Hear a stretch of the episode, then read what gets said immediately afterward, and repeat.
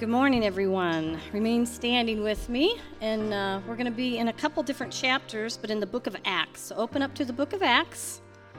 And uh, my name is Janet. It's great to see you here. I'm psyched. I'm a football fan, so Super Bowl Sunday. I got my wings ready to go on the grill. Um, we're going to be in Acts chapter 11, starting in verse 19 through 26, and then we're going to flip over to chapter 13 and look at verses 1 through 3. I'll give you a second to get there. All right, here we go. Now, those who had been scattered as a result of the persecution that started because of Stephen made their way as far as Phoenicia, Cyprus, and Antioch, speaking the word to no one except Jews. But there were some of them, men from Cyprus and Cyrene, who came to Antioch and began speaking to the Greeks also, proclaiming the good news about the Lord Jesus. The Lord's hand was with them, and a large number who believed turned to the Lord. News about them reached the church in Jerusalem, and they sent out Barnabas to travel as far as Antioch.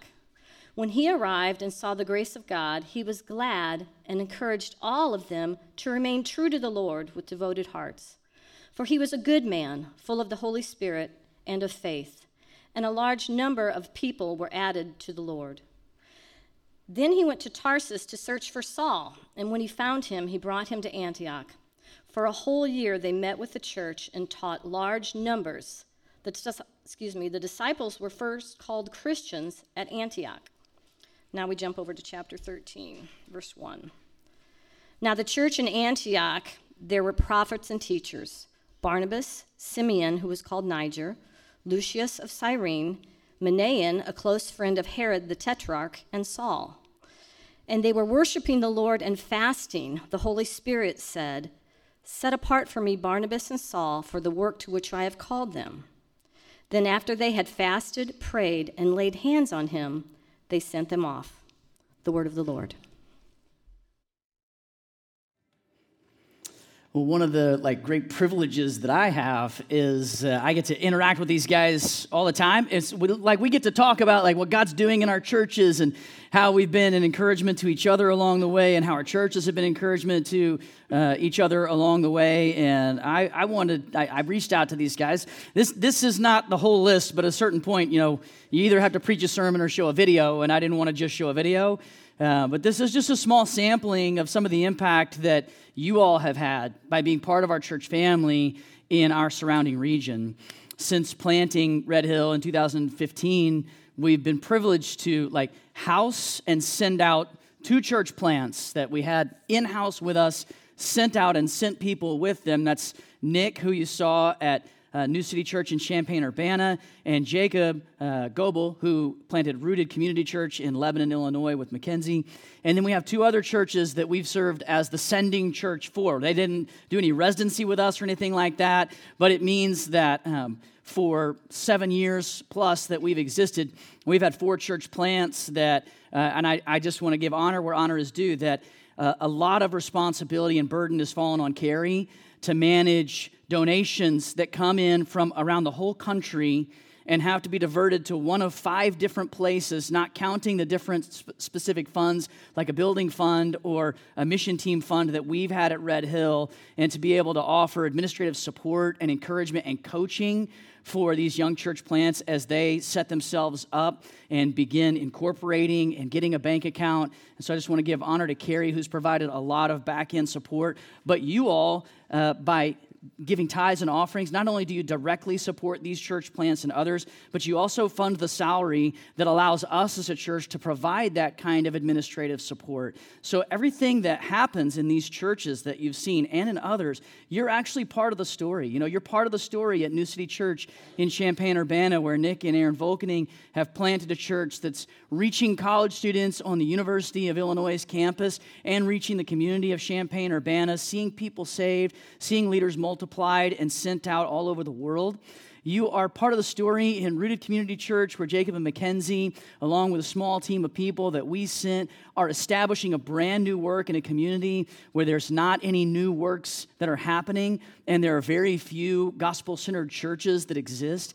You're part of the work that Bella Faye Johnson does at Purpose Church in Mascoutah, where an African American family has planted in a majority white community and is doing the hard work of racial reconciliation and bringing together a community that. Um, has a history of bringing races together, but also doesn't have a lot of present day activity on that front.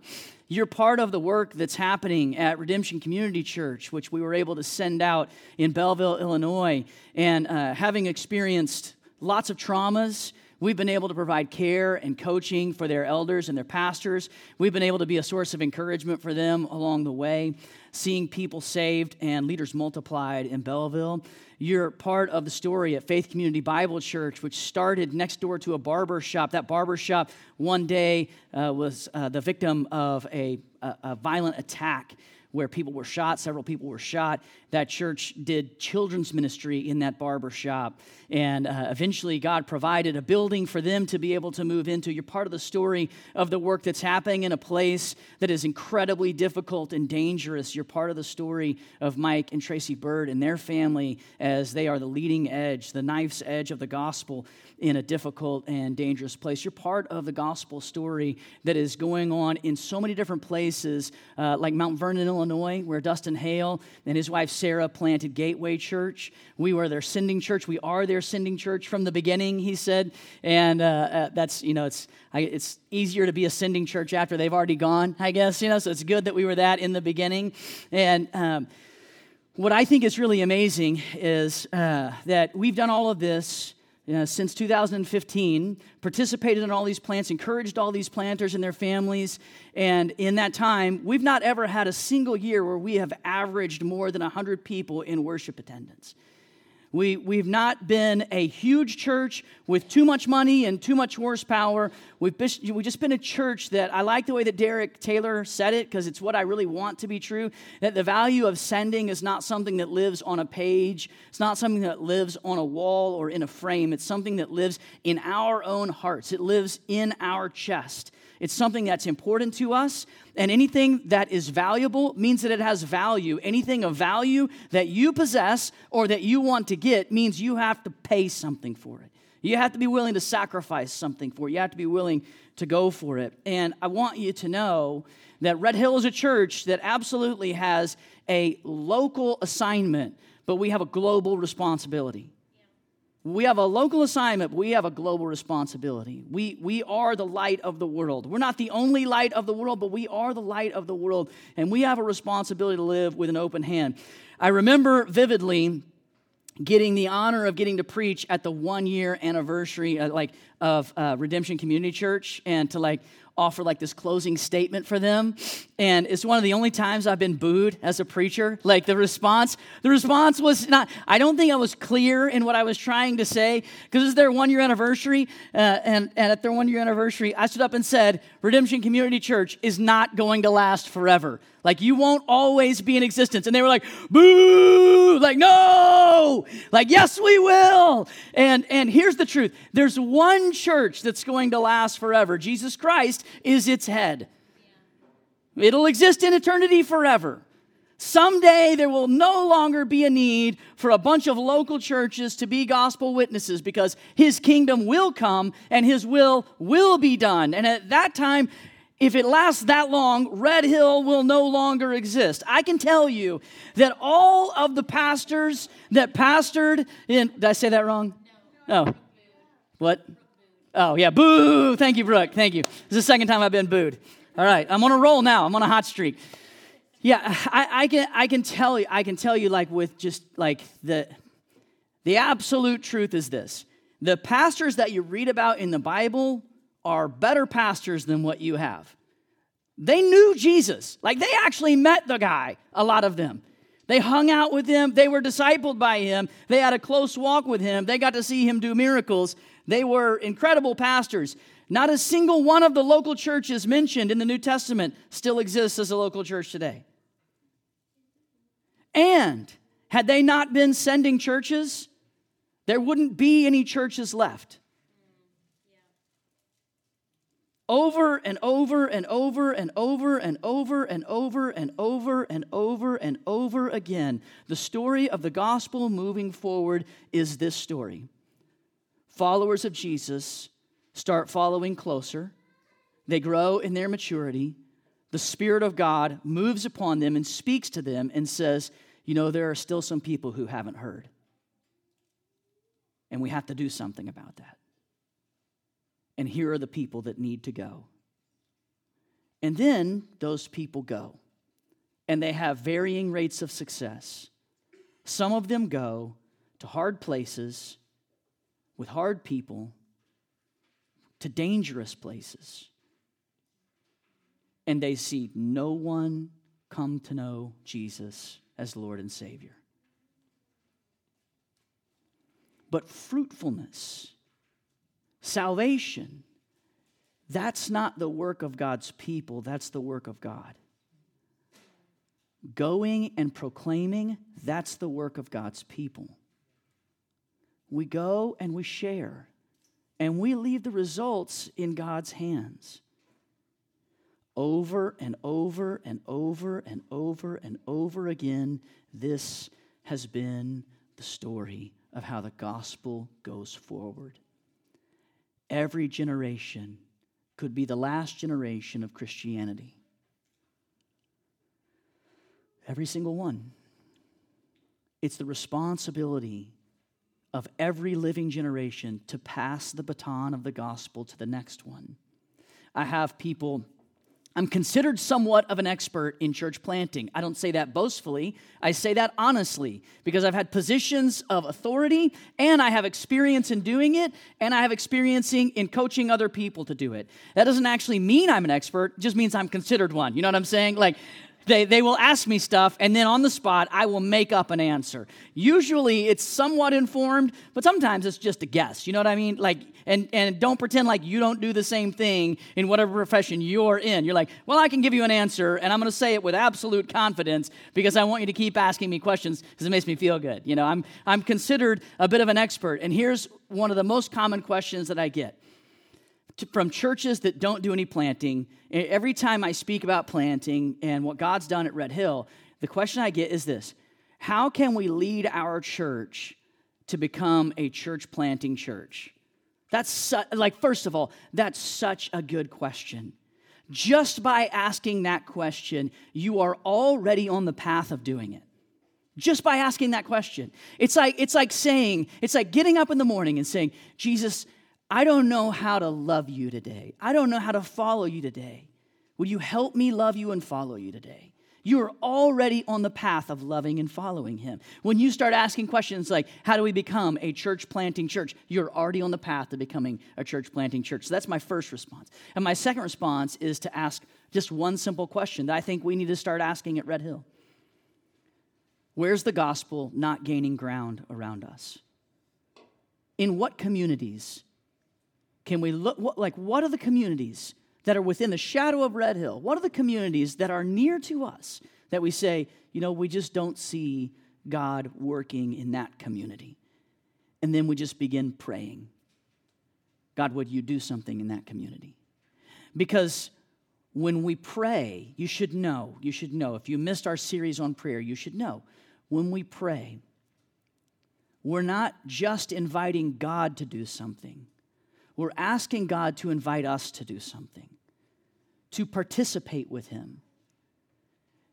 Jesus said, when you pray, pray like this Our Father who art in heaven, hallowed be thy name. Thy kingdom come, thy will be done on earth as it is in heaven. Thy kingdom come and thy will be done. How is it that the kingdom of God comes and the will of God is done in time? Like in time, in actual, in the present. How is it done? And the answer is very simple through the people of God. That's how his kingdom comes, that's how his will is done. He does it through people. If I were smarter than God, I would say there's probably a more reliable method than people because we are supremely unreliable. The only thing that we know about ourselves is that we are not to be counted on. You know what I'm saying? How that, how's that New Year's resolution working, guys? You're already looking forward to 2024 when you can fail again, just like me, right? You just keep failing forward. That's the key. We have this value that says send the best.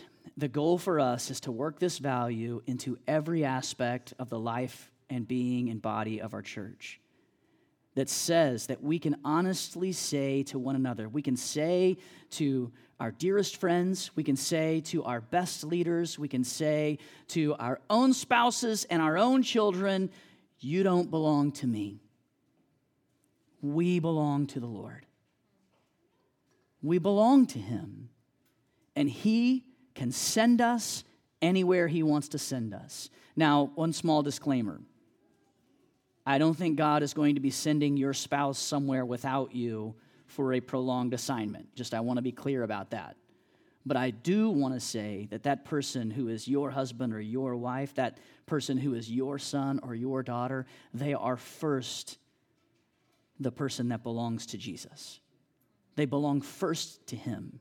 And by God's grace, given for a short time into your hands. The truth about life is this here's the truth that time is going to teach you one lesson if it doesn't teach you anything else. This is so important. It's going to teach you one lesson if it doesn't teach you anything else. It's going to teach you how to let go of the things that you love. Because they don't belong to you and they can't be kept by you.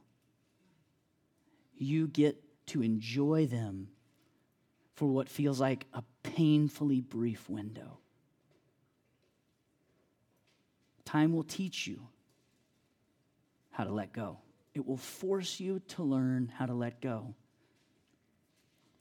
You can either have things ripped from your hands, or with great joy, you can think ahead and say, I want to prepare them, and then I want to send them. So we have here in Acts chapter 11 a really interesting moment in the history of the church. Up until this moment in history, the church has lived in Jerusalem. You'll remember Acts chapter 1, verse 8, where Jesus said, You'll be my witnesses in Jerusalem, Judea, Samaria, even to the ends of the earth. The Holy Spirit's to come on you, and then, boom, you're to go and be my witnesses. By the way, the Greek word for witness is martyr.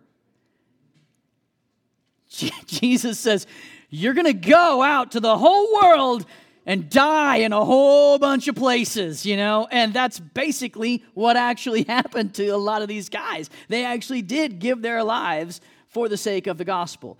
But in Acts chapter 1, verse 8, Jesus says, You're going to go. You're going to be my witnesses. You're going to go to the ends of the earth. And the gospel stays in Jerusalem. It just stays right there. But we see in verse 19 this Now, those who had been scattered as a result of the persecution that started because of Stephen made their way as far as Phoenicia, Cyprus, and Antioch, speaking the word to no one except Jews. Antioch is roughly 300 miles north of Jerusalem. For reference, that's further away than Chicago is from us. And I want you to imagine a scenario where persecution broke out against you as a follower of Jesus so severely that you had to put everything you owned in backpacks and on the back of your dog or your cat, whatever animals you possess in your home. You've had to pack them up. You had to take your children and on foot had to travel from here north of Chicago. Figuring out how to feed your family, figuring out where you're going to get money from, how you're going to care for your family and your friends and your own self, how you're going to stay safe along the way, because there's a whole lot of us that are traveling and we're pretty soft targets, if you know what I'm saying. That's what happened to the followers of Jesus in Acts chapter 7. Acts chapter 7 is this really long chapter. Whenever I was a younger pastor, I was preaching through the book of Acts, and I made the bold and foolish decision to preach the whole seventh chapter of Acts in one sermon. It's such a long chapter. It's the whole, it's literally Stephen's sermon, and it's the whole history of the Jewish people, all the way up to the crucifixion of Jesus. And it ends at the end of chapter 7, it ends with everybody who's there getting so ticked off at Stephen, who, by the way, was just a deacon in his local church.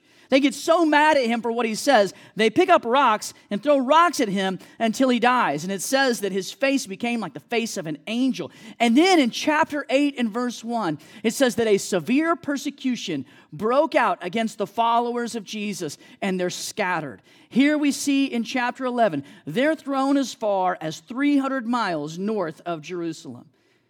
These people, homeless nomads, forced from their own place of residence and worship simply because they loved Jesus, scattered all the way 300 miles north of Jerusalem. Persecution was the catalyst for mission. Can I tell you what I think is a dirty little secret of the Bible? If God's people won't willingly go, then God will squeeze them until they are forced to go. It's all the way back in the very first commands in creation I want you to multiply and scattered. Just go. Cover the face of the earth and subdue it. We have a responsibility. But all the way up, even through Acts 11 19, the gospel is still bound by ethnicity. It's being preached only to Jews. And then, and then verse 20 and 21 happen.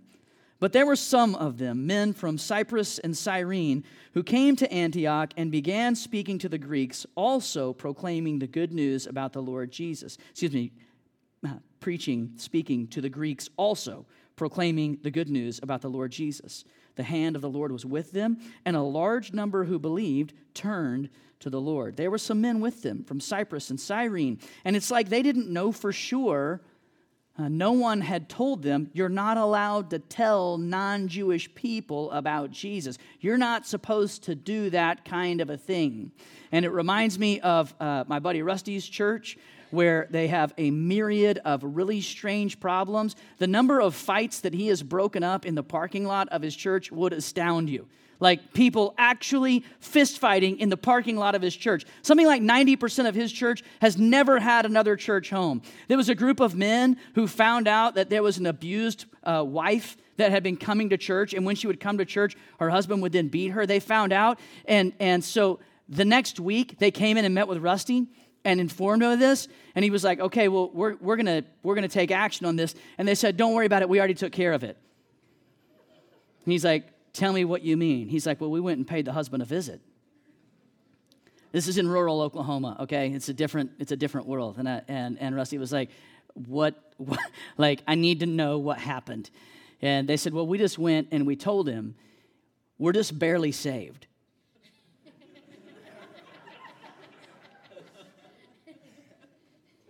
and if you lay a hand on her ever again, we're not calling the police, we're coming back to visit you.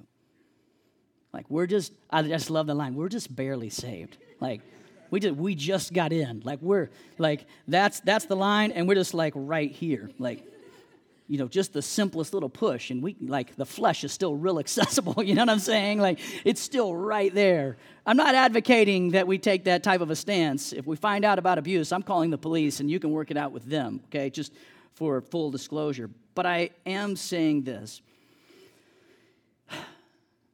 I would rather deal with problems like that than problems where no one far from the Lord is ever having to encounter what it looks like now to follow Jesus. And none of us are ever having to deal with the messiness of real life with real people. Life is really messy, it's really difficult. My favorite kind of people are the people who just go for it. Like, I'm just gonna try. What's the worst that happens? I fail? You know how many times I've failed? Like, that's a big deal. I failed a billion times. I'm not afraid of failing. Church grows when and only when the good news about the Lord Jesus is proclaimed. That's what happened. These guys just show up and just start saying, We've heard some good news about Jesus. Rumor was the angel said that it was for all the people, not just for all the Jewish people. So we're just going to start telling everybody. And I guarantee you, I guarantee you, I would bet my very life, there are people that you know that would willingly give their lives to Jesus. They would willingly surrender to the Lordship of Jesus. They would willingly embrace the forgiveness of sin if they just knew that the message was for them too. If just somebody would tell them that there's good news. There's good news that Jesus Christ came to save sinners, among whom I am the worst. Revival and awakening, by the way. Revival and awakening. There's a revival or an awakening that's going on at Asbury, uh, Asbury Seminary. It's like, I don't know, several, I don't remember how many days in that people have been in the chapel worshiping and praying, and God's doing this incredible work. And if you go on to Twitter, first of all, don't, but if you go on to Twitter and you look at it, what you find is like all of these people that are like, yeah, this is manufactured, this isn't real, or we'll see. Like, I saw one guy who posted and he said, We'll know it's really a revival if everybody shows up at their local church on Sunday morning. Hey, let me tell you something. If God starts moving at the YMCA and we're all at the YMCA and God is doing incredible work at the YMCA, somebody else can preach at Red Hill. I'm going to stay where the presence of the Lord is. You know what I'm saying? I want to be in his presence. He's better than you all are, and He's definitely better than I am. I want to be in His presence. Revival and awakening happen only when the Lord's hand is with us. That's what happened here in verse 21. The Lord's hand was with them. These guys go out and they just start sharing the good news. How much of the Bible do you think these non Jewish people actually knew? How much of the story of Jesus did these people actually know? The best testimony in the whole Bible is the blind guy who's healed. And they're like, Tell us about the guy who healed you. And he says, I didn't really know much about him. All I know is I was blind and now I can see. That's all it takes for us. The only story that you need to know is Jesus Christ has changed my life. And I can tell you some specific ways that he's made a difference in my life. And I believe He can make that difference in your life. These guys just show up and they don't know they're not supposed to do this. So they just start telling everybody about the good news about the Lord Jesus, and the Lord's hand is with them. With marketing and polish and charisma, you can draw a crowd. But only Jesus can save a soul. There's not something that you and I can do that can force Jesus to put his hand upon us. You know, right now, our church is in the process of buying a building. But make no mistake, buildings don't save people. Yeah. Having a really cool environment isn't going to save anybody. So, I just like just a small caveat because this is important for us to talk about and to know. Why do it then? It's a fair question. Like, if buildings don't save people, why would we want to do it? And so I just want to talk through a few reasons really quickly. Number one, to the world, the church is a building.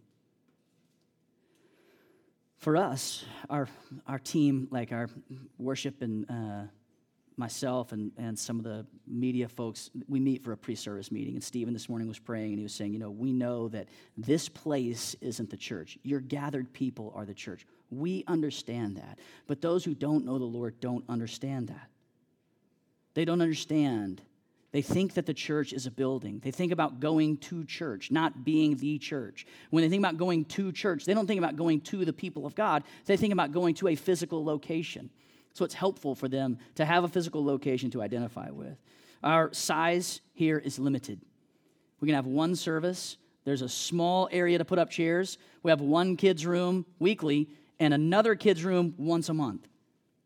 Our opportunities for large group discipleship are limited. We have a lot of ideas about gospel practices and things that we want to do to invest in the people of God and in our community to help them learn how to follow Jesus. Our creativity, our margin, and our volunteers are tied up in maintenance instead of progress. We're spending time being creative about maintenance being creative about solving problems that we encounter week after week after week after week. And in addition to all of that, we have two other huge factors. These two factors outweigh all the others, in my opinion. The first one's this our elders and wives have been fasting and praying about this and seeking God about this for years. And we believe that God is leading us to take this step of faith. And I want to tell you, like, can I tell you one dirty little secret about ministry? I want to share with you the hardest thing for any pastor to preach about to his people. The single hardest verse in the Bible, the most difficult verse in the Bible, the one that you will hear the least over the course of your time in any local church is Hebrews 13 17, which says that you should honor and obey the leaders that God puts in your life. You know why that's so hard? Is because I'm the leader that God has put in your life and I have a mirror. So, like, I know my weaknesses, my faults, and my failures. And inside of me, even in this moment, is this rising level of anxiety and fear and, and the, the enemy whispering condemnation to me that I'm not worthy of being followed. And I just want to affirm what the enemy is saying about me. I am not worthy of being followed. If you're looking for someone worthy of being followed, look to Jesus. There isn't anybody else worthy of being followed. There are those who you can say, I want to imitate them as they are imitating Jesus. The truth is, me included, I am to submit myself to the leaders of our church, and I do regularly. Me, Stephen, and Josh are your elders, and I can tell you that all three of us are wildly different in our personalities, wildly different in our approaches, wildly different in the things that concern us, wildly different in the things that we will say yes to and the things that we say no to. And I want to say that the three of us are convicted that we're following Jesus. That others, all of you, have a responsibility to listen to Jesus to speak, to move, and to act in obedience to Jesus. And then when our church decides to do something together, to rally together, to enjoy the unity of the Spirit and the bond of peace. And uh, I'm just going to read what I wrote. If you don't trust your pastor's leadership, you should talk with them and tell them, I don't trust your leadership. Nothing has happened okay? I just i like i want to be really clear. Nothing has happened. This isn't passive aggressive aimed at somebody. This is just something that i felt convicted to share. If you don't trust your pastor's leadership you should talk with them. And if that doesn't resolve it you should go and find a pastor that you want to follow. Find a group of elders that you trust and that you want to follow okay I, when i was at my previous church one Sunday morning, I got up and, and we were in the midst of like casting this big vision, and we had a lot of pushback, like the number of anonymous letters that got left on my on my desk during that process. Eventually, I held the last one up, the last one I ever got. I held it up, and I was like, I don't know what it says. I didn't read it. I brought a trash can on stage and I threw it in the trash in front of the church. I was like, if you don't sign it, I don't read it. That's the new rule at our church. Just threw it in the trash. And I was like, now I'm going to preach, all right? Like, uh, just now, now I'm going to go forward. And I was like, if you don't like what's happening here, and we had an auditorium that seated about 350 people, and there were like maybe 85 people in the room. It's like, if you don't, have, if you don't like what's happening here, then we'll give your seat to a lost person who needs to hear about Jesus. And I'm not kidding. People were doing this. They were like, there are still a lot of spaces available for lost people. Like, there's a lot of room available. I was uh, younger then, and more foolish then, and more brash then. There were some older people who came and met with me and told me some of their concerns and things that they didn't like. And then they left our church and joined a church that they enjoyed. And being older now and looking back on that, they really honored me by doing that by walking through that process with me. And my sincere hope for them is that they are full of joy as, that they, as they follow Jesus and the pastors that God has provided for them. It's just the mission that we have is too important for us to be divided about anything. It's just too important we have to keep moving forward because there are still people who need to hear Jesus. And the central defining apologetic for whether or not we are followers of Jesus is the way that we love and interact with each other. It's so important for us, it matters so much. The second thing is this I have this dream, that someday, uh, this like may feel a little morbid, but someday, uh, for my wife's benefit, long in the future, like 100 years from now, like Methuselah time, I, I'm going to die. I'm going to be in heaven with Jesus forever, and Red Hill is going to be here. That someday, like, my great grandkids might move to Edwardsville long after I've died, and Glen Carbon, and go to Red Hill Church. I just think that'd be amazing. And I, I want to see our little church plant throw down some roots in our community that can last for a few generations. It's not going to last forever. Someday, the story of Red Hill Church will come to a close. But I want to do everything I can as your pastor, leading and following the elders. I want to do everything I can. I want us to do everything we can to say we want to establish something that our kids and our grandkids and our great grandkids and generations that we'll never know that, that will be here to share the gospel with them. Okay, back to the text. News travels back to Jerusalem 300 miles without phones, without email, without social media, which means, of course, revival's breaking out and word is spreading. That's, you know, the best marketing for a local church is when God just starts moving in the hearts and lives of the people. That's the, that's the best thing that can happen as far as marketing goes for a local church.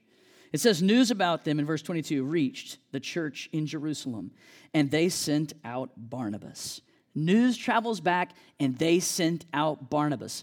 Barnabas, other than Jesus, okay, all right, other than Jesus, Barnabas is probably my favorite character in the whole Bible because he's the one that I feel like, like I want to be like Barnabas. He was wise, he was generous, and he was an encourager. And I love this something strange is happening in Antioch.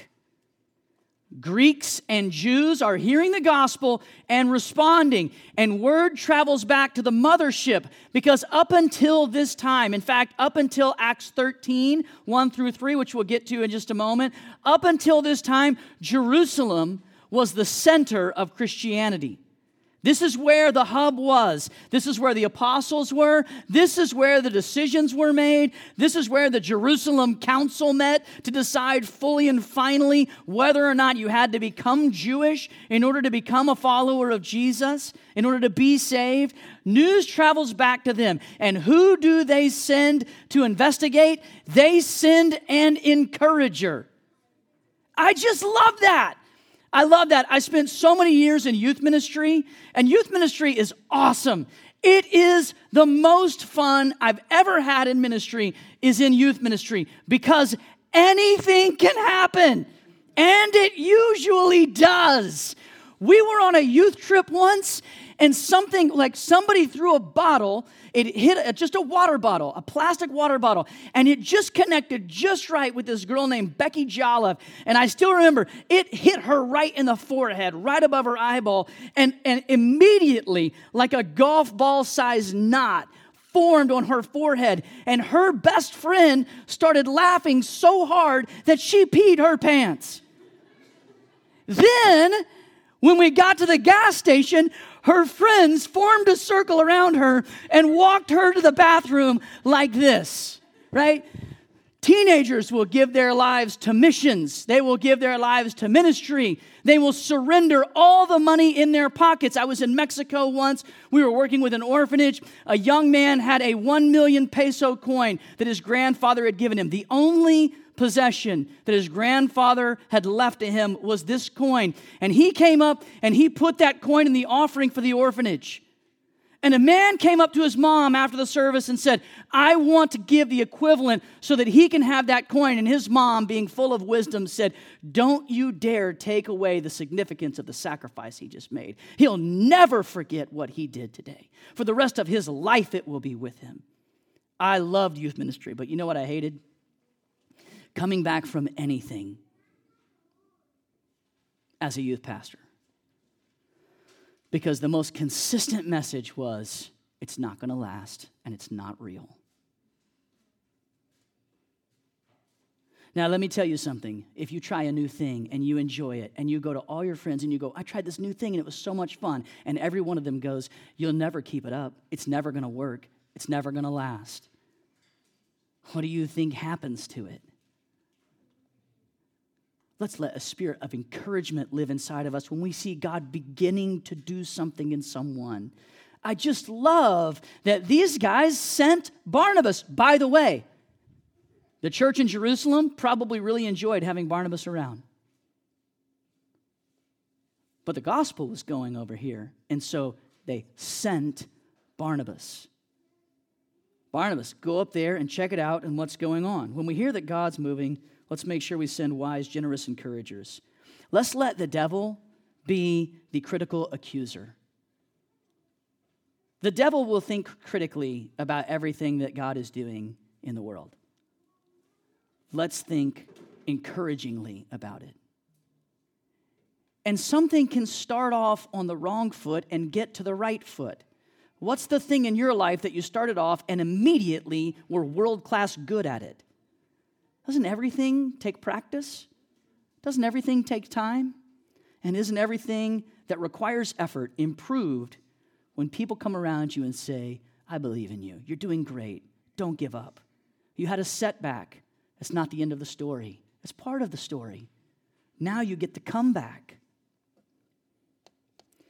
And then Barnabas just does what Barnabas does. Barnabas means son of encouragement, and Barnabas gets there. It says, When he arrived and saw the grace of God, he was glad and encouraged all of them to remain true to the Lord with devoted hearts. He just did his thing. Remain true to the Lord with devoted hearts. That's really good counsel. Just remain true to the Lord with devoted hearts. I think Barnabas was like, wow, I did not expect to see so many non Jewish people here responding to the good news about the Lord Jesus. And I think he probably was like, I'm assuming that the Lord Jesus can handle this. And I feel like if he didn't want these people to become Christians, he probably could have stopped that from happening, seeing as how he is the author and perfecter of our faith. I think that's what the Bible says. That was yet to be written for Barnabas, but still, he probably knew it. I'm just saying, he probably knew it. Encouragement throws gas on the fire. Encouragement might not light the fire, but it throws gas on the fire. Just find the good, right? Find the good and encourage the good. That's what Barnabas did. And then Barnabas does what Barnabas does. It says, Then he went to Tarsus to search for Saul. You remember Saul? Acts chapter 9. He was the chief persecutor of the local church, dragging him off in chains, putting him to death, killing him. I mean, he was like the arch enemy of the church. He was the guy that had been like self designated, the guy that's going to eradicate Christianity. Isn't it so great the way that God works in a person's life? You might be here this morning and be like, You don't know what I've done. My simple response would be, have you murdered a whole bunch of Christians just because they were Christians? Because God once took a guy that had done that and turned him into the greatest missionary who ever lived. So if you're not that bad, chances are good God could still work with you too. So Barnabas goes to Tarsus to search for Saul. I just I just really I don't know why for sure. I just really like that. I, I just really like that Barnabas is there. He's a capable teacher himself, but he sees an opportunity for somebody else to be involved in what God is doing. And he goes and he gets him. Come be involved in what God is doing. There's something to that, isn't there? What happens if Barnabas never goes to get Saul? Just for a second, let your mind ask the question. This guy who becomes the Apostle Paul, who plants most of the churches that are found in the New Testament, who writes most of the New Testament, who makes more disciples, generates more leaders, and authors more of the New Testament Word of God than any other person. The journey began in Acts chapter 9 when Jesus met him on the road to Damascus. But it took, it, first, it took its first step in Acts chapter 11 when Barnabas went and sought him out and brought him back. It says, when he found him, he brought him to Antioch. For a whole year, they met with the church and taught large numbers. The disciples were first called Christians at Antioch. Barnabas goes and he finds Saul and he finds Paul, and for a whole year, they teach. For a whole year. Um, by the way, when God starts moving, leaders who can make disciples are needed. You want to know the worst thing that could happen to Red Hill Church? Like the worst thing that could happen to us right now is if a thousand people said, I want to give my life to Jesus and follow Jesus with you at Red Hill Church. You know why? Because right now, we have how many gospel communities, Stephen? We have five gospel communities right now. You know why? Because we have five people willing to lead gospel communities. If we have a thousand people give their lives to Jesus, we are in serious trouble. We're going to be in some serious trouble because we have yet to have more people step up and say, I'll embrace responsibility. I just, I'll help. And uh, those of you who are there, like, well, I would help, but I won't be any good at it. Have you been to my GC? You don't have to be good at it. You just have to try. God can do it a lot. He can do a lot with try. For a whole year. For a whole year. Imagine if in 2016 we had been like, all right, guys, we're done teaching you. Because, like, we read in the Bible, like a whole year, three whole years. Like, he stayed in Ephesus. Paul stayed in Ephesus for three years. We're like, whoa! He stayed there so long. We have existed for seven plus years. We've been teaching for seven plus years. Some of you are like, I haven't been here that long. Right, you're not off the hook because you've probably been somewhere, okay? What I'm saying is, Following Jesus is about more than the collection of information and attendance at meetings. It's more than that. It's about taking what you have been given, not just by me, but by the Spirit, out into a community and proclaiming the good news.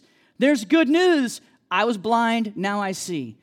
I was a really angry kid on a path to being a really angry person, controlled by my emotions, when Jesus met me and saved me and transformed my life.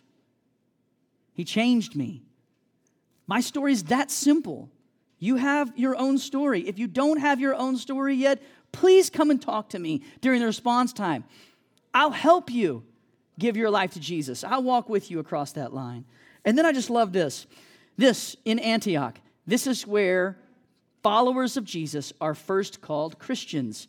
It's a Greek compound word, and it was like a nickname little Jesuses. They didn't give it to themselves, it was given to them by their community. Nicknames are given, nicknames are not taken. The first time I learned that was when I was in high school.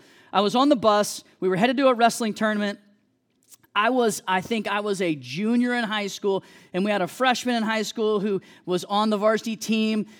He wasn't that great, but um, he was little. He was the littlest guy on the team, littler even than me, smaller even than me. By my junior year, I was all the way up to 108 pounds. So this guy was tiny at 101.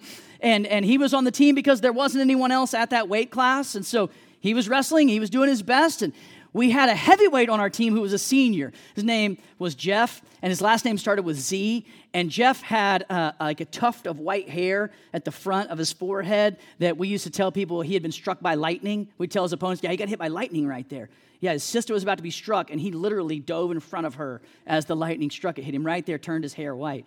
Um, as a total lie, but you know, it's intimidation, right? And and Jeff, being the biggest guy on the team, a very good wrestler, we called him Z Man. That was his nickname. We called him Z Man, and I will never forget when this freshman comes onto the bus.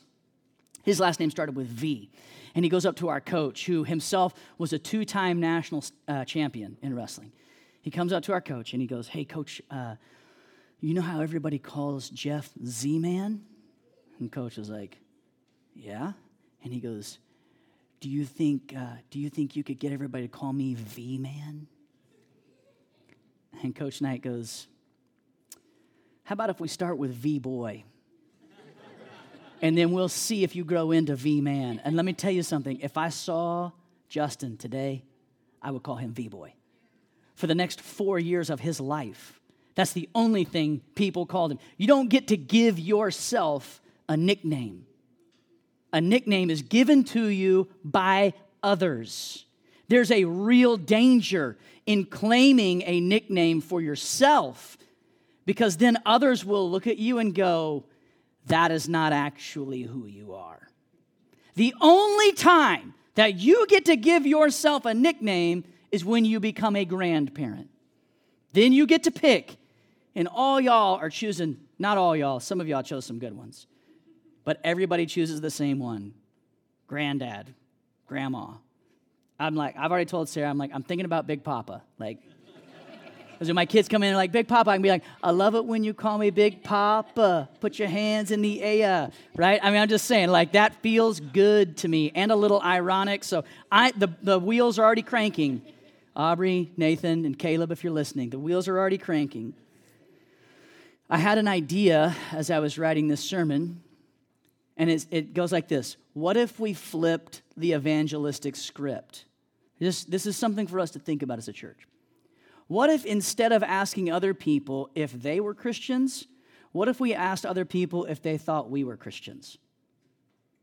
What if the introduction to sharing our faith with someone was, hey, do you think I'm a Christian? Because then they're going to be like, hmm, well, whatever answer they give you is a wide open door for the gospel. Yeah, I think you're a Christian because you're a good person. That's interesting. I mean, I appreciate, thank you for that. Thanks for saying that to me. But, you know, what the Bible teaches me is that I'm actually not a good person. And in fact, if you really knew me, you would know there's a lot of stuff I really struggle with and have failed at. And the way that I have confidence that I'm a Christian. Or if they said to you, well, I, I don't think you're a Christian because you do the following things, or I don't know, are you a Christian? Because Christian probably is a dangerous nickname for us to give to ourselves. You know, part of membership in a local church is someone else giving you a nickname. It's other people saying to you, Yes, I believe you're a follower of Jesus. And I want to work with you so that together we can follow Jesus. That's what membership is. It's at least part of it. What if we ask them, like, I'm going to ask my neighbors, like, do you think I'm do you think that I'm a Christian? And just see what they say. It feels like like okay, like this maybe we can figure out how to market this and make some money for our church so we can support some church planters a little bit better than what we do right now. Probably not, though. Um, I want to talk through a couple of questions here. What if your life could be radically transformed? What if God was going to pour out his favor on us? Giving us the best pastors in the world, raising up an incredible staff and this army of lay leaders. What if he poured out his favor on us so much that we had more people longing to disciple others and to encourage others then we had space for them to do it and we had people for them to do it in? What if Red Hill exploded with growth through people being saved, what would we do? This is the exact scenario that the church at Antioch finds itself in. These people have been forced out of their homes, sent to this place far away from where they grew up. All of a sudden, the Lord's hand and God's favor is pouring out on them, and people are being saved. In Acts chapter 13, we discover that there are some phenomenal, world class caliber leaders in the church at Antioch. There are prophets and teachers. Barnabas is there, Simeon, who's called Niger, Lucius of Cyrene, Manaen, a close friend of Herod the Tetrarch, and Saul. The dream team has arrived, and now Antioch is going to become the single greatest church in the history of churches. They have the whole package. They have diversity, they have talent, they have like known sinners whose lives have been radically transformed by Jesus. They have it all. And then what do they do? They just follow Barnabas' advice. They just remain true to the Lord with full hearts, like fully and devoted to the idea that Jesus loves us and that we should draw close to Him. They just kept following the same pattern and running the same play. They worshiped, they fasted, they prayed, they listened. And then what happened? the Holy Spirit said, Set apart from me Barnabas and Saul for the work to which I have called them. Then, after they had fasted and prayed, I guess some more, because they were already fasting and praying, they sent them off. Ah, things were going so well in Antioch. Everything was so good in Antioch. And now we have to send off our encourager and the best missionary that God ever made probably the best teacher of the gospel who's ever existed. The Holy Spirit says, send them. And Antioch fasts and prays. The church fasts and prays, puts hands on them, and then sends them. You know, uh, at New City Church in Champaign Urbana, they have a larger congregation than we do. At Redemption Community Church in Belleville, they have a larger congregation than we do. At Gateway Church in Mount Vernon, they have a larger church than we do. At Faith Community Bible Church in Jennings, they have a larger church than we do. Most of those churches have their own building or have seven day a week access to the building. And all of their success, not all of it, but a big part of it, started when you all, we all together, laid hands on them and sent them. One thing that I know for sure is that I want the lives that my children lead to be better than the life that I lead. I want them to have it better than I have it. Here's the truth if you're conformed into the image of Jesus, then you're going to live sent and you're going to be a sender. Do you know how we know that? Because John 3:16 says that God so loved the world that he gave, he sent his one and only Son, that whosoever would believe in him would not perish but would have everlasting life. And God did not send his world into the, uh, excuse me, God did not send his Son into the world, verse 17 says, to condemn the world, but that through him the world might be saved. God sent Jesus. And then in John chapter 20 and verse 21, Jesus gathers his disciples and he says, As the Father has sent me, so I am sending you. And then those guys raised up leaders, men and women. They gathered churches. They raised up leaders. The Holy Spirit moved upon them. They laid hands on people and they sent them. And what happened? The gospel began creeping across the face of the globe going to every place and every people. And what did Jesus say about his return? That the gospel would go to every tribe, tongue, and nation, and then the end would come. Then he would come. Then he would be done. We might someday be a large church, but that's not our aim. I'm not opposed to being a large church. Large churches are wonderful. I've been a part of large churches that were great and large churches that weren't great. I've been a part of small churches that were great and small churches that weren't great. The goal for us is not numerical advancement. The goal for us, the goal for us is to weave the idea of becoming more and more like Jesus into every fiber of our being and into the DNA of our existence as a church. And if we do that, we will be missionary people because we have a missionary God who in the very beginning, in the very beginning, when sin entered the picture, did not stay far off and wait for sinners to get themselves figured out, but came to the sinners. God is the He's the original sender. He sent himself to Adam and Eve into the garden. Even today, he continues to send. All right, so a few principles for us about sending at Red Hill, and then we'll land this whole plane. The first one's this Jesus sends us all. Acts 1 8, you'll be my witnesses. You'll be my witnesses. You, follower of Jesus, you are a witness for Jesus. I'm not saying you're a faithful witness or a good witness. I don't know. But you are a witness. You're a witness for him. Paul said to the church in Corinth, it is as though God is making his very appeal through you. Jesus sends us all. I think it's Spurgeon who said that every Christian's either a missionary or an impostor. Number two, I already said this, we have a local assignment with global implications. We're going to Guatemala this summer. Why? Because there are lost people in Guatemala. There are churches in Guatemala that we're going to partner with who are trying to reach the lost people. And what are we going to do? We're going to go and we're going to encourage them and we're going to try to pour gas on the fire of what they're doing. It's going to be awesome. You should go. Maturity is marked by responsibility. Maturity is not marked by freedom. Toddlers are free, they do whatever they want to do. It's like a tornado of chaos everywhere they go. And parents are just like trying to go like, no, don't do that, don't do that, don't do that, don't do that, don't do that. What maturity looks like is the embracing of responsibility. Husbands who are mature embrace the responsibility of loving and caring for their wives. Wives who are mature embrace the responsibility of loving and caring for their husbands. Couples embrace the responsibility of caring for their church and for their family and for their friends. Individuals embrace the responsibilities of friendship. Maturity says, I can handle more than what I'm doing right now.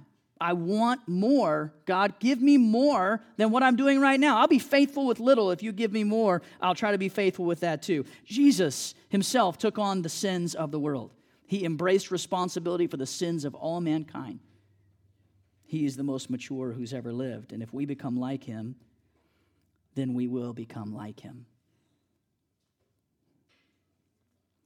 Number three, uh, Antioch. In my notes, I have the greater than sign. Antioch over Babel. In Antioch, you had all these great people all gathered together, all in this one place, and they said, rather than stay here and just build one church, we're going to go ahead, lay hands on you guys, and send you out to start churches everywhere. Try and cover the whole face of the globe. And later, Paul would say, I've shared the gospel with everybody in Asia. That's an accomplishment. I don't care what generation you were alive in.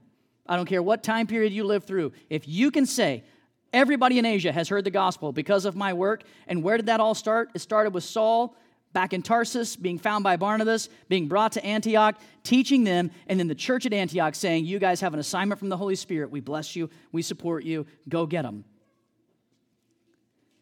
Babel is where mankind gathered together in rebellion against God's command to cover the face of the earth, to spread out, and to go. They said, We will stay and we will make a name for ourselves. We're going to make a name for ourselves. Choose your own adventure. Make a name for yourself or make much of the name above all names. Number four, sending has a price tag. It's a sacrifice. Nick referenced it in uh, his like short video clip. We sent six people and it cost us something. We have to grow our capacity to send as a church. We have to grow our capa- we have to grow our capacity to bless other people going to serve other people. It's hard for us. Like we get into a gospel community that's good and we're like this is good. I don't want it to ever change. We become every high school yearbook tagline ever, don't ever change. Everybody stay here. Nobody new can come in because I really like this. I've been there I understand the feeling, I resonate with the feeling, and sometimes I even have the feeling. This is good, I don't ever want it to change. The only place that that's going to be realistic is heaven. That's the only place that's going to be realistic. Those are the moments where we have to say, how can we make sure everybody has this? Who do we need to send because we have some people disconnected from gospel communities. We have some gospel communities that aren't as healthy as other ones, aren't as full as other ones, aren't enjoying it as much as other ones. So we have to increase our horsepower, we have to increase our grit, and we have to increase our love. Our horsepower, reaching people and increasing resources, facilitates generosity and allows us to send more. More people, more resources, more treasure, more talent. There are more people in the Metro East that still need to hear the gospel. We have had opportunities that we have been unable to fulfill because we just didn't have people. We have, I'm so proud of our church. Like Derek Taylor talked about at NET, you, some of the videos, like I couldn't show all of the videos, but he said, You guys have sent us worship leaders and mature Christians, and you've sent us instrumentalists, and you've done this and this and this. And the number of times that Red Hill sacrificially said, we're going to take our primary worship leader, send them somewhere else, and let somebody who's not as good at it serve our people. It's been phenomenal. And can I tell you the result for our own church? Like what that produced in us? Is it produced in us a young lady who has the courage to stand up in front of her church family and lead you in worship at age 16? 17. 17, thank you. Just had a birthday recently, right? Yeah. At age 17 to stand up and lead you. How does that happen? Space is made. How is space made? People go and do stuff in other places, and we go, we got to have somebody do something. Can they do it as well as somebody else did it? I'm guessing that Simeon wasn't as good of a preacher as Paul. I'm guessing that the, that the guy who was a friend of Herod the Tetrarch wasn't as good of an encourager as Barnabas. But God can do a whole lot with try. He can do a whole lot with try. We have to increase our horsepower because there's only so much that we can do when we only have so much. We have to increase our grit. There are three stages to the work of God, according to missionary Hudson Taylor. Three stages to the work of God, according to Hudson Taylor impossible, difficult, and done. And grit is what moves impossible to difficult, and the Holy Spirit is what moves difficult to done. To dig in and to say, we will not yield from this value. This one, this one on our list of six values, this is the one that hurts. All the other ones are good. Choose to hope, like, yeah, come on, let's believe in it together. We like God's still working. He's still have some fun. Come on, that's easy, right? Just do fun stuff. Let's, let's have some fun. Take a risk. I mean, come on. I've jumped out of an airplane and I want to do it again. You know, I'm like, let's go for it. Push the chips across the table. Take a chance or miss the moment. Like, let's do it. Send the best. Wait, the best? We have to send the best. We have to give away treasure. We have to give away people. I really like my GC leader. I have to let them go start a new GC. I really like Nick Volkening. He's a great worship leader, good college leader, a great maker of disciples, a thoughtful friend. I have to send him to Champaign Urbana? I mean, he gave us our first intern, he and Aaron in Bennett, who used to come to all of our staff meetings. We called him our youngest intern.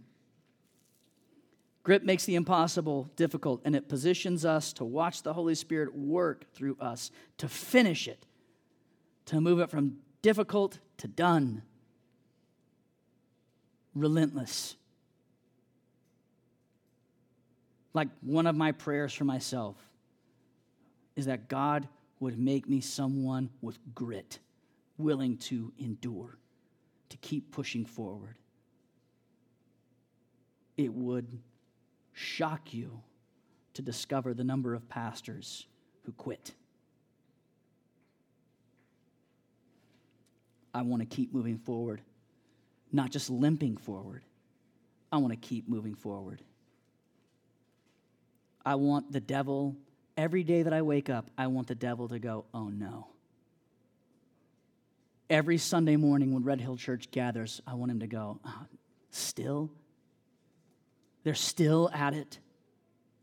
What else can we throw at them? And last is this love we have to increase our capacity for love because no amount of sending can compensate for a lack of love.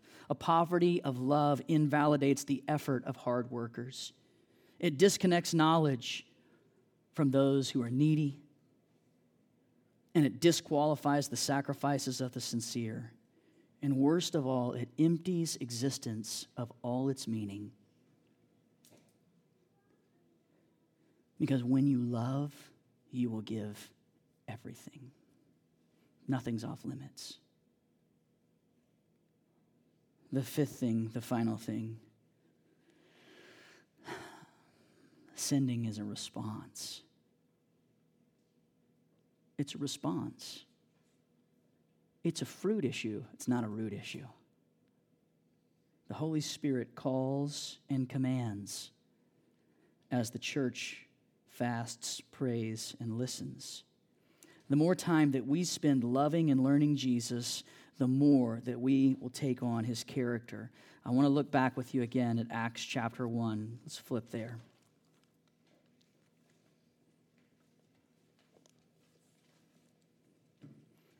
Jesus is speaking with his disciples.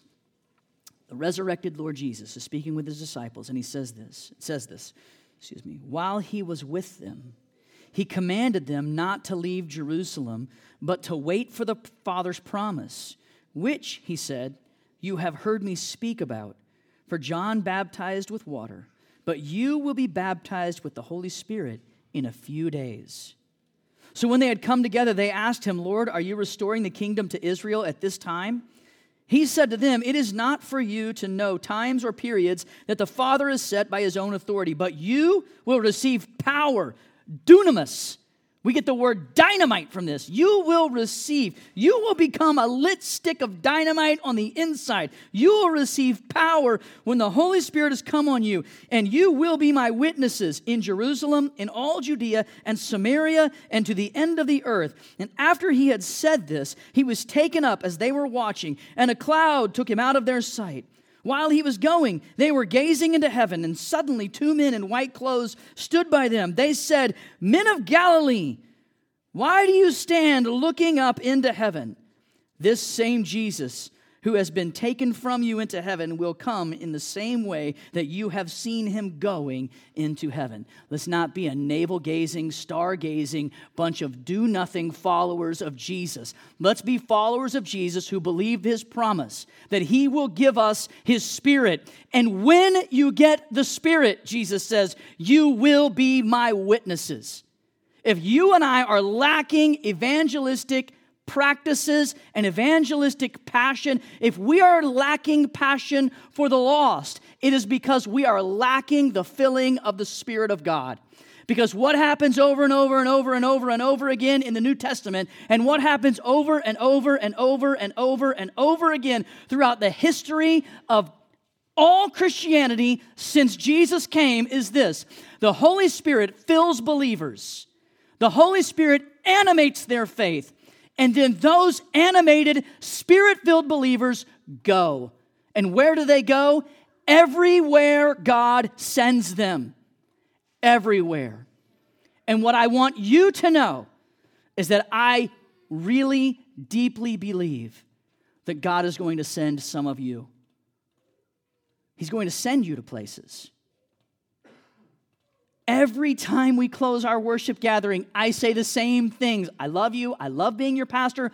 You are sent. And by that I mean, be filled with the Spirit because you are a living testimony about what Jesus wants in the world. You are a living example, a living, breathing billboard.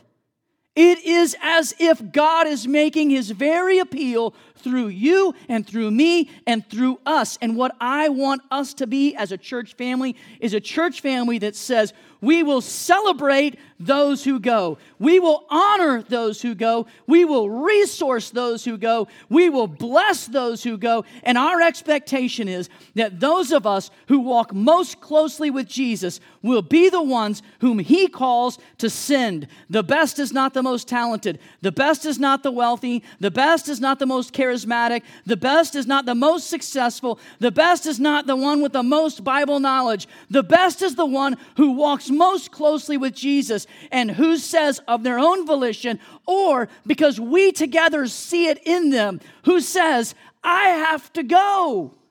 I have to go. And we say, You don't have to go. We get to send. And when we send you, every piece of who we are goes with you. And you will know if you're going across the street or around the world you are not going alone. We want to send the best, and I want us to get better and better and better at sending. Let's pray together. It's a weird message to be able to offer any kind of a response to, but I, I want to say this. You can go ahead and play the music, it's fine. I want to say this. I, I, I believe deeply in every fiber that I, I, believe sincerely and wholeheartedly. I believe God wants to call some of you to go, to plant a church, to be a missionary, or to walk next door. And what takes courage is not a commitment to something that somebody else has to do. What takes courage is actually doing the thing that God is sending you to do.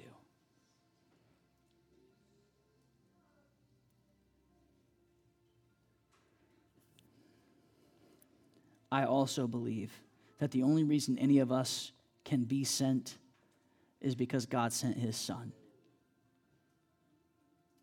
And I want to invite you to put your faith in him this morning. Somebody here may need to give their life to Jesus. Somebody else here needs to stop looking at their belly button and kicking the dirt, or looking up at the stars and just wishing that the moment would move on. And instead, dig in and say, God has put me in this moment for a reason and for a purpose. It doesn't make things less difficult, it makes them more meaningful. And you have a family here that loves you and will walk with you. I'm going to pray. I trust you all to listen to the Spirit and to respond as He leads. God, thanks. Thanks for sending Jesus. Thank you for the testimonies that we got to see in this video of all these churches saying that a big part of who they are and what they do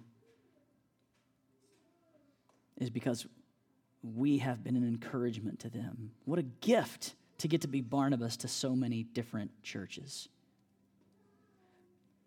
To get to give away a little bit of what you have put into our hands. That you would trust us to do that. Conform us into the image of Jesus. Help us to grow our capacity for sending. Have your way in this church family. And let all of our values be something that live inside of us, not just hang on a wall somewhere. As you continue in this moment of personal prayer and reflection, I want to remind you of a few things that if you want to give, you can do that through our app or in the box on the table over there. The elements for the Lord's Supper are available. For those of you who are followers of Jesus, I encourage you to take that together and I want to remind you of the significance of it. It's a proclamation that Jesus died for you. Those of you living in unrepentant sin should take a moment to confess and repent before you take it. Because the Bible says those who take it in an unworthy manner fall subject to judgment. By taking it, you are making a proclamation to everyone around you. I believe in what Jesus has done for me, and I want to honor it and remember it. To keep it at the forefront of everything that's going on in your life. And then I want to invite you to come and pray with me, or to come and pray with Stephen, or to come and pray with Josh. We'll be available in the back, on the side. You just come find us. Anything going on in your life, we'll walk with you through it. And then in a few moments, Sarah and the band are going to come back up. They're going to lead us in some more worship. We sing because we believe, we sing until we believe. We celebrate who Jesus is together. We do it together. As the Spirit leads, you respond. The moment's yours.